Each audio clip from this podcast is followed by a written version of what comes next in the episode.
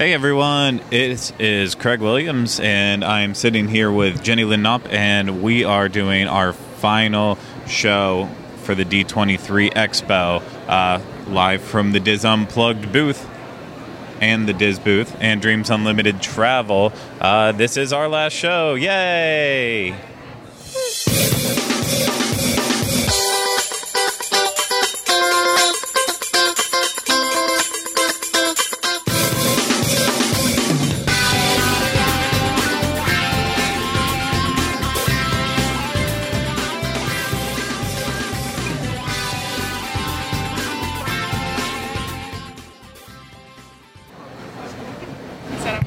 Oh, oops, I thought I pulled my mic out for a second. That's really getting this off to an awkward start. Uh, I already introduced myself in the first intro. I don't know why exactly. Um, but for those of you who seem uh, seem to have missed the intro, I am Craig Williams. And uh, once again, I am joined by Jenny Lynn Knopp. And as I've already said, again, because apparently today's repeat day, uh, it's the final day of D twenty-three Expo twenty fifteen and our last live show from it. Oh my gosh, it just seems like we got started two days ago. Uh, that might be because we did. Well, I mean, actually, we got started far earlier than that because we were setting up our lovely booth that we have here, and uh, hopefully one day we'll be able to see more of it because uh, from all I can tell, all there is is a T V, uh, two couches, a plant, a flag, and that's about it. There was a whole lot more going on. There was a whole lot more going on. Uh, it but got the, pretty crazy up in here for a while. Uh, oh, yeah. Uh, we had people sleeping on the couches. and uh, We did. You know, people were camping in our booth. Gotta love urban campers. I don't know how urban this is, but yeah, uh, no, it's been a it's been a great time from the booth. Uh, I think we're all going to slightly miss it. I don't want to speak for anyone, but uh, no, it's it's gonna. It was a good time, and uh, I so just, much so much happened in just a few short days. It did. It sucks leaving, and uh, we we thought that the surprises were essentially over today, and uh, well, you and I attended one of the bigger panels for today, if not the biggest. I mean, no no offense to Disney Interactive. I'm looking at you, Rhino. Uh, but obviously the movie Frozen has taken over the world a million times over, and what better way than to finally celebrate at D twenty-three with Frozen FANdemonium. A musical celebration. A musical celebration. And why is it FANdemonium? Because, well, the first three letters of fan were capitalized. And so that's how you know to put a little more emphasis on the, the fan. fan. And so, yeah, I had mixed feelings going into this one because, well, I was planning on skipping it. Uh, you were. I, I had received press seating for it. You and said, go ahead, J L. Yeah, I just sent you off. I was like, there's not going to be that bad of a line. Just go ahead and do it. And then I show up to, to sign in for it, and they're like, oh, you're allowed to film. And I was like, okay, I'm I'm going to stay. I'm going to I'm going to uh, trudge through it. And, I'm, and are you glad you did? I'm actually very glad I did. Uh, if not for any of the surprises, just it was it was very relaxing. It was a, it was a nice way to kind of close out the panels that I've seen at uh, D twenty-three. And I mean, feel talk- the solidarity in the room amongst all the Disney fans. I didn't sing along. I'm just going to throw that out there now. Uh, it's it would have screwed up the recording that I had going on. And uh, so, yeah, that means there is video footage. And if you press pause on this, which you can't really because it's live. Well, you can, but you shouldn't. You should uh, not. You can already watch two of the videos from uh, the Frozen FANdemonium, but I don't want to ruin the surprise yeah, if you haven't seen it that. yet. Yeah, just just keep it in the back of your head. We're going to ruin the surprise here in a little bit uh, because there were a few surprises. The first one being Ginnifer Goodwin was in the audience. Yes, ladies and gentlemen, she was, as well as Charming from Once Upon a Time. They were in the same row. That was also sarcasm because I could really care less about the fact that they were in the room. I was excited. Ginnifer Goodwin was there, and I got close enough to take a really good picture. I, I saw that picture. Tweeted out on the D I S feed, so if you're not following us on Twitter, you should be. Yeah, that's a good point. We uh, are at the D I S on Twitter. And remember, whenever you follow the D I S on Twitter, you're sure to get the best uh, shots of the back of people's heads. whenever uh, we see celebrities because we're too afraid to see them from the front. You know what, though? I got a good side view of Ginnifer Goodwin. Good. I'm glad you did. Not um, the back of her head. So, do we want to actually jump into this and uh, get I, going on it? I don't see why not. The oh. people are waiting. Are they waiting? They are. Okay. Out there. Fantastic. Well, uh, essentially, Frozen FANdemonium uh, was premised as a setup with Kristen Anderson-Lopez and Bobby Lopez, the songwriting husband and wife duo behind, well, Frozen. The uh, genius behind the killer soundtrack of the movie. Yes. Uh, other things like Finding Nemo the musical, out at Animal Kingdom, uh, the Book of Mormon, and among many, many more things. And uh, so... It's it is kind of a big deal, and two years ago at the D twenty-three Expo, that's the first time Idina Menzel came out on stage and sang it, so it is really fitting that two years later uh, they were able to come back and kind of go through and not only share some of the uh, some of the reasons behind why the songs ended up how they did, but then also... Also, some of the reasons why they didn't end up how they... The things that were cut, the things, the way that the, the story had changed for Frozen and how the music had to evolve along with that. Oh, yeah, and we got to hear lots of uh, interesting demos. I was going to say great demos, but... Interesting is a better word. Interesting is a much better word. Uh, not to say anything bad, but uh, to get to pure genius, sometimes you have to uh, trudge through some sludge mm-hmm. on the way there. And, uh, well, let's uh, jump right into it. I don't. I apologize. Neither one of us were really taking notes besides J L live tweeting, so we're probably going to miss a few things along the way. Um I know the one thing you uh, tweeted out there was that the musical number developed for Hans's character ended up being dropped because of the revealing his villain side too early. It was an interesting story. They said they had this whole song where Hans sang, and it was like a little bit of a... Um double meaning the whole way through, where you could listen to the song and on the one hand it would sound like he was being uh, very taken with Anna and, and complimenting her, but by the uh, you know, after you've seen the movie and you know how he was, you could go back and hear the song and kind of see how he was actually kind of backhanding her with the lyrics of the song, and for that reason it, they felt like it also revealed his villainous side a little bit too early in the movie, so that song was cut. It was very snappy. It was very, very snappy. That's okay. All I have to say about that. Uh, and then, of course, who doesn't love the trolls?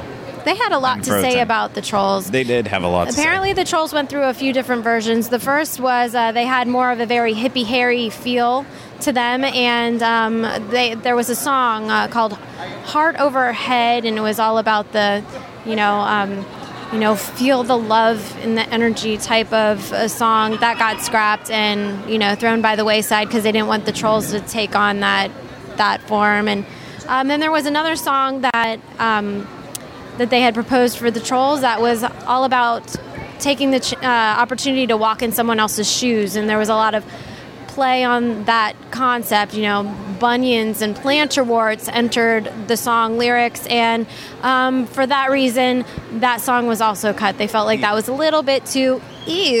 Yeah, it was bizarre. I, I think the title, if I can remember it correctly, it was like trying on each other's shoes. Something and along those lines. It, it was actually a really funny song. Um, I, I might prefer it to Fixer Upper. That's definitely the weakest song in the movie. Um, but when they played it, um, I believe one of the, the one of the directors of the film came back and asked them after that song had been presented, "How did we get here?" Exactly. Where we're talking about bunions and plantar warts. So that's a good point. That one had to be cut away. Yeah, and that led in, of course, to the trolls with Fixer Upper, and that ended up being the winner. And uh, so. Kristen Anderson-Lopez and Bobby Lopez have two daughters, and they are both very talented at singing. In fact, both of the daughters had cameo voices they in did. the movie, yeah. and uh, the youngest daughter ended up actually being one of the trolls and had one of the better lines of it. Mm-hmm. So uh, it, it was cool. They brought her out on stage so that way they could kind of play the demo and then she could sing along with it. And actually, it was a whole sing-along with the entire auditorium. Mm-hmm. So that was it was pretty neat. But um, I don't think a lot of people were left feeling super impressed at that point. So Fixer Upper isn't one of their more popular songs on the soundtrack. It's and I'm, a bit harder to sing. And I'm glad that they started off with that song, because then it got going from there because, well, they went into the development of Do You Want to Build a Snowman? They and, did. And with that, Kristen Bell made her entrance onto the stage, and everyone went crazy. I was actually...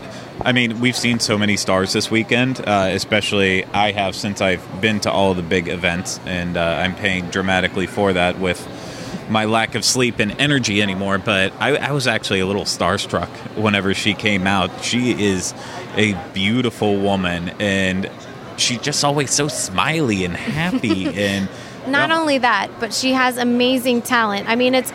It's one thing to be able to perform something and you do it with a recording because you can always do it over. You can improve the parts where you messed up.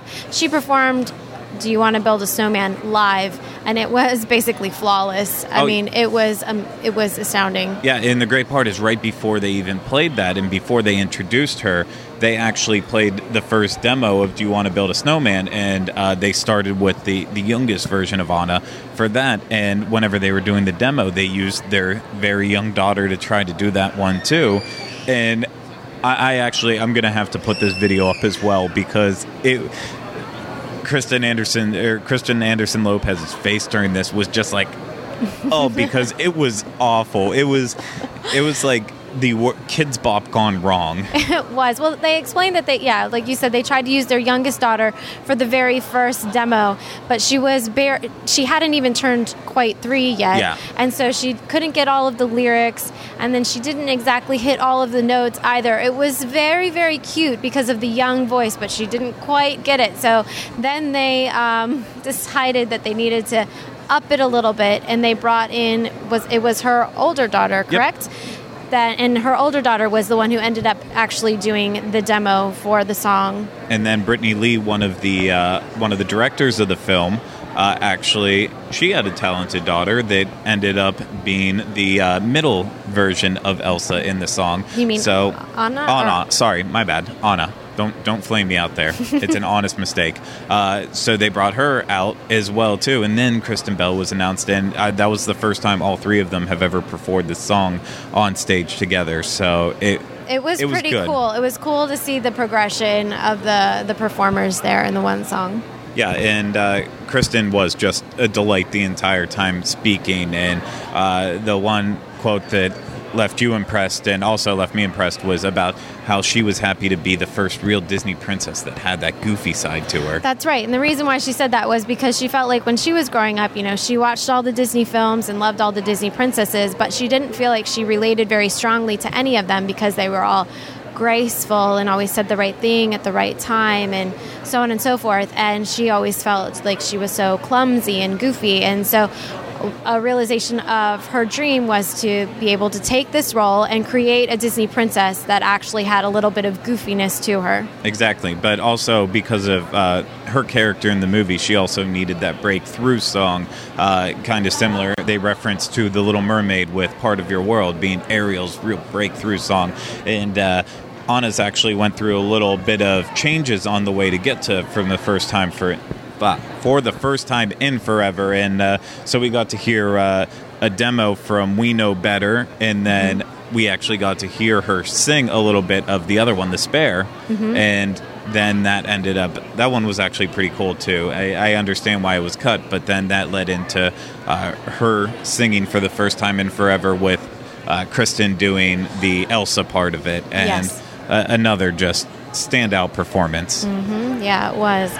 And I believe they were saying that a lot of the, or some of the songs that were cut are found on a... On the two-set C D, two-C D set, yes, the two-C D deluxe edition set. On the back half, they have a lot of demos. And right. Some of the ones that we got to hear uh, were on that, and some of them were exclusives for us, too. So. And if I'm remembering correctly, the We Know Better was a song that was between Anna and Elsa and their discussion of what a princess should be. Exactly. And The Air and The Spare, um, which was shortened to The Spare, was all about... Um, Anna's secondary role in the kingdom, how, you know, Elsa was the, the primary one that got attention, and she was just kind of there in the shadows. Yeah, and uh, Kristen Bell's great and everything, but we had to move on away, and uh, that led us to Olaf, and uh, so there was a little trepidation going into this because uh, yesterday at the live-action films, whenever they got to Beauty and the Beast, uh, Josh Gad was expected to be here, and unfortunately he wasn't,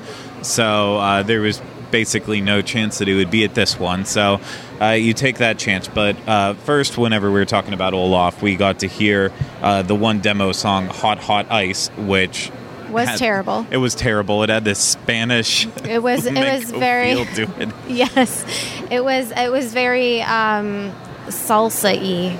Yeah, and uh, but picture Olaf in a sombrero and um, shaking maracas, and you get the idea. It, it was terrible, and that led into uh, coming up with In Summer, and Bobby Lopez was about to sing it, but then they surprised us and said, well, who better to sing it than Josh Gad? Josh Gad, he took the stage, and again, everyone went nuts. Oh, yeah, and uh, another, just like Kristen Bell, he came out on stage and he killed it. Uh, both of them had about like one or two slip-ups. You could tell that they were re- they were literally rehearsing probably right before and haven't done this in quite some time. Uh, singing these songs all together like that. Well, but Josh also had a little bit of a distraction because Olaf actually joined him on the stage. Yeah, that was... It, he didn't seem to like theme park version of Olaf from what I could... uh, from how I was reading the room, but another great performance. And uh, so then after that, that left one song left, really. And, of course, that's Let It Go. Yes. But before that, we heard about the song before Let It Go that really was kind of... Uh, Uh, had that kind of, well, it, the song was called Cool With Me, and it was an Anna and Elsa duet that ended with uh, Elsa freezing Anna's heart. Exactly. And it was a little bit dramatic and upsetting. So that one ended up having to go by the wayside. And um, then they talked about how Let It Go ended up being its replacement, how it was written on a picnic table yeah. in Prospect Park. And the whole process that they went through of um, imagining how it would go, standing up and doing um, the motions of how Elsa would be building her castle as the song progressed. Yeah, and we even uh, went so far as then to get the backstory and behind how they dropped off the demo tape to John Lasseter, and he was listening to it, and he was standing up and doing all those movements, and it was just... It was it, it was a cool story. It was a cool story. And, uh, of course, Idina Menzel was not on hand to actually sing the song, but a lot of people that had a hand in the movie were all around the room, including John Lasseter as well, and the directors of the film, and then everyone who was already on stage before. So they everyone, all took the stage yep. and led the entire room in a sing-along of Let It Go. And it was a pretty... moving moment, I think, and then we reached the end, and there was this whole release of snow from the ceiling, and Olaf and Elsa were over in the corner doing all of their interpretive dance, and uh, yeah, that that did happen. It was a happen. good time. Yeah, no, it was. It ended up being a really good event, and uh, as much as I still dislike Frozen, it was a good one. It, it was it was pretty good. So uh, that is everything we have to really say about Frozen FANdemonium. But before FANdemonium, but before you go, uh, give me your one highlight. What was your favorite thing that you experienced this weekend? From the whole weekend? Yes. Nothing can top for me this weekend, or possibly the entirety of my life.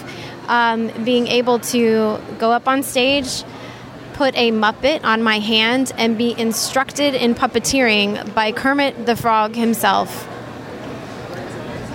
Nothing. Nothing I'm, can top that. I know. I I was three years old again, and just, you know, Kermie, I love you, Kermie. I it was it was a moment. I was ready to push you over and go up on stage myself, but that probably would have looked really, really mean. It, it would have. It wouldn't have gone over well. Wow.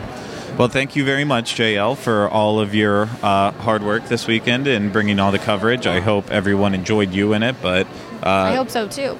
But that's not over for us for this show. I'm hoping that I can get Michael's attention.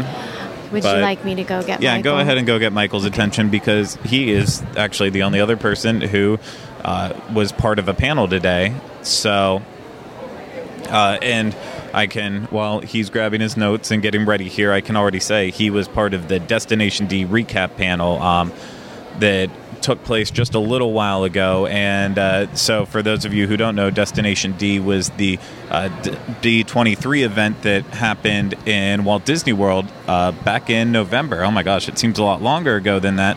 So for everyone on the West Coast who didn't have the opportunity to attend that event, they were actually given a little glimpse of the best ofs um, from all of that event over here, which I don't quite agree that's fair, because we don't get a recap and a, a best of the D twenty-three events, the expos in Florida every year. No, you don't, because you don't get the expos out there. Well, so how oh, was well. the event? It was fine. It, it's it's fun to, to learn about that other kingdom that, you know, but and and they just couldn't improve on the first one. But uh, but it was actually two Uh, two presentations from Destination D in one. And the first one was from Dave Smith, and it was Walt Disney World, The Way They Were. And, you know, there's not really a whole lot to say about it, because he relied heavily on some fantastic vintage photographs of Disney World. Oh, wow. Um, he he talked a little about what Disney World was like it, before it was Disney World. Uh, you know, nineteen seventy-one, he said, uh, Orlando was just a sleepy little town that you drove through on your way to Miami. He said there was nothing there but orange groves. I think Marietta was the only industry mm-hmm. there at the time. Uh, from Los Angeles, you couldn't even fly directly there. You had to go through Tampa or Miami and then fly, o- fly up to there.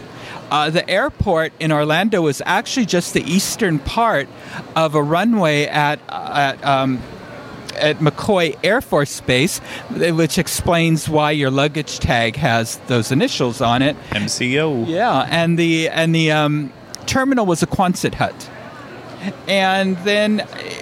Um, and he said, talked about how, like in nineteen sixty-five, you know, Walt Disney was starting to buy up land. And actually, the day the nineteen sixty-four World's Fair opened is the day Walt bought the first piece of property in Orlando.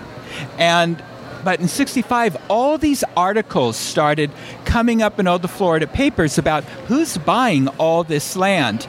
And Walt was having a press conference at Disneyland for some other event, and a, a um, reporter for an Orlando paper, Emily Bavar, what came to the studios, and she was starting to have her suspicions. And she went up to Walt and said, "Are you the one who is buying up all the property?" And Walt said, "Oh, no." And then he proceeded to give her all these facts and figures about Central Florida. Well, she thought, well, why would Walt know all of this about Central Florida? So she surmised definitely it was Disney. They did, they did give a courtesy notification to Walt when she got back to, and went to her editor and said, "I'm running with this story." The editor did contact Walt. Dave didn't say this, but but it is part of the story, and said, "This is what we're doing." And they ran with the headline that said, "We surmise the mystery is Disney." But Walt had already set up the press conference with the governor and other luminaries, and they made the official announcement that indeed it was Disney purchasing the property. And what what what attracted him to that area, besides its location, was when he saw Bay Lake with the island in the middle, he found it to be totally charming. And that's why he per- started purchasing that property. And then Walt passed away just a short time later, and Roy took over. And the rest of the presentation was just really about highlights and uh, on, on what was finished first. And it was showed various stages of construction of Disney World, Magic Kingdom. You saw the open pits that would become the utilidors, okay, yeah. and things like that. So it was really very good. Then he went through the whole list of extinct attractions. And and as everybody went on, oh, and then when he would talk about uh, what replaced them ultimately, he, uh, you know, we the only one where there wasn't a really enthusiastic response was uh, was the um, Stitch. Yeah. And all that. Well, it's awful. Yeah. Uh, there's no reason for it to be. Yeah. And and so that was it. So it was great. So it was a very visual presentation. Yeah. The second half was from Imagineer Jason Grant, and his was called Retro Rewind. Yeah. And and he called it Retro Re-Rewind because it was the same presentation over again. And he talked about how they like to hide, like, Easter eggs. You know, like when you watch a D V D or Blu-ray, there's always there's Easter eggs in some okay. of the films. Well, the Imagineers hide Easter eggs or tributes to past attractions in the the current attractions. And so he went through what that what that was, gave some examples, talked about how just like in films, there's the long shot, you know, the distance shot, then you move in for the medium shot, and then you have the close-up or the short shot. That's sort of the payoff. So to give you an example, um, in Town Square, we have the theater where it's that the Mickey's Magic Show now. There's a mailroom that you see, the theater mailroom. And the long shot is the whole mailroom with the desks, and you see, uh, you know, packages and mail and things like that. Well, the short shot then is you see the theater mailbox, and you, there's letters and all that in all the little um, little slots and things like that in the theater mailbox. Well, the close-up, and this is the e- the close-up are the individual envelopes that are in there, all addressed and all stamped. The Easter egg is that on the stamps, there are images of all the extinct attractions at um, Disney World. So uh, in the Magic Kingdom. I remember that one now. Yeah. yeah. And so he went through and really talked about that, there, about the long meet, about the Easter eggs that are in the rehearsal room um, of that attraction. Went to Storybook Circus. And we talked about the Barnstormer and, and uh, again, the various Easter eggs there. There's salutes to Saludos Amigos in there. Uh, they, why they used Humphrey Bear as a logo, because in the shorts, Humphrey Bear, w- w- his appetite couldn't be satisfied. So that's why his logo is there for the um, for the candy. And and it just went on from there. One of the the fun one is a shun, sun, uh, Sunshine Tree Terrace. You know, there's the Orange Bird, and the Orange Bird. You know, um, you know, he left and came back again.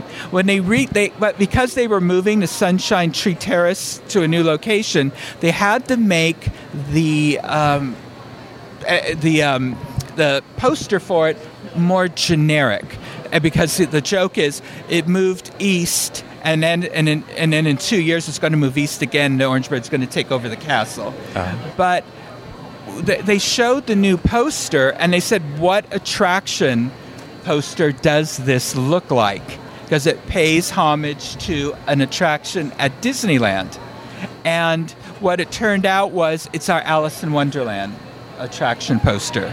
So there's a. Um, Because when you look at the Orange Bird, Sunshine Tree Terrace poster, there's the Orange Bird in the middle, and then there's sort of this swirling that comes down, and there's like all oh, yeah. these Dole Whips there. If you look at the Alice in Wonderland attraction poster, Alice is in the center, and there's a swirling as if she's falling, uh, going through like the rabbit hole, and then you there's there's flowers and oh, yeah. there's characters and all that. It's the same exact layout. Yeah, I, did, I guess I didn't. I don't remember that one from whenever we went there, but maybe I, uh, maybe my memory's just awful, or I drifted off at some point, or something. Who knows?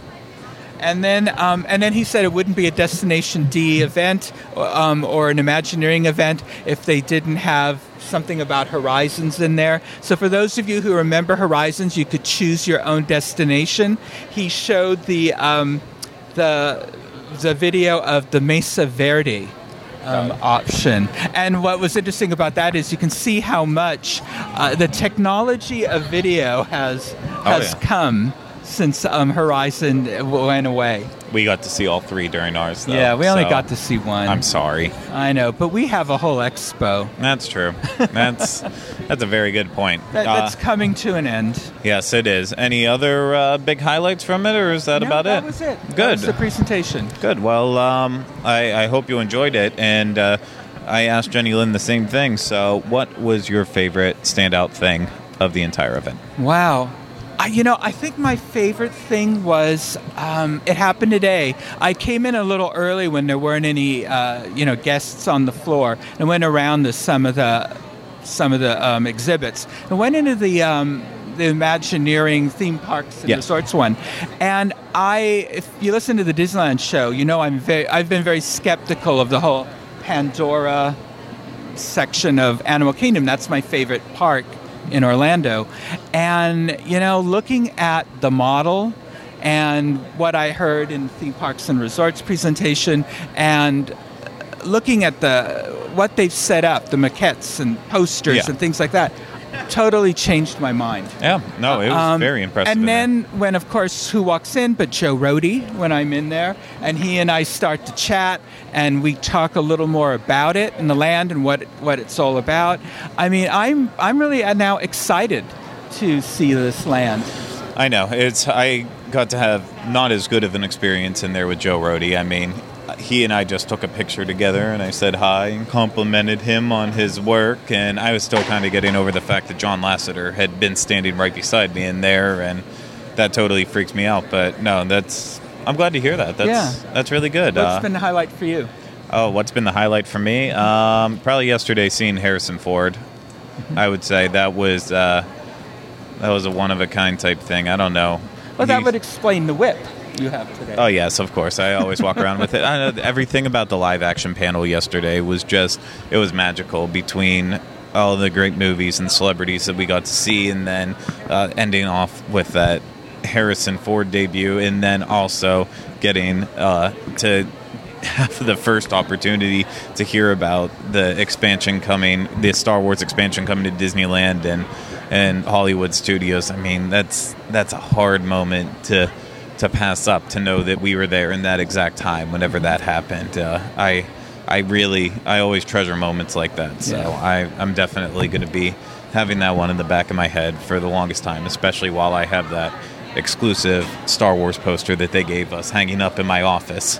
It always just remind me of that time. But I would say that's probably it. But then again, the Silly Symphonies concert today was also pretty it was. special. It was. It's just so many, so many good things that happened today. It's uh, it's really hard to put a pinpoint on what was the best, and uh, of course I'd be remiss if I didn't say that uh, also one of the greatest parts was just getting to spend time with uh, all the other Diz team here, and you know, manning this booth and meeting a lot of great people that stopped by through. Uh, it's mm-hmm. definitely an experience I didn't think I was ever going to have, never never even imagined it going to be possible, but uh, I You know, we, we put out all this great content for people and did all these live shows and have a ton of videos and photos going up. And I just, I really hope that everyone enjoyed it. So. Oh, I'm sure they did. I've been here getting a lot of good um, comments on it. Good. But uh, that is going to do it for our final broadcast from yeah. the D twenty-three Expo. And so, see you in two years.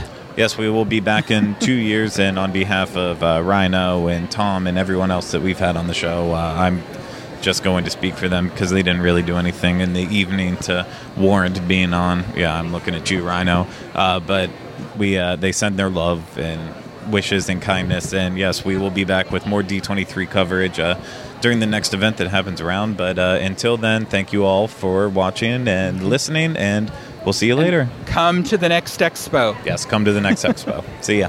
Bye.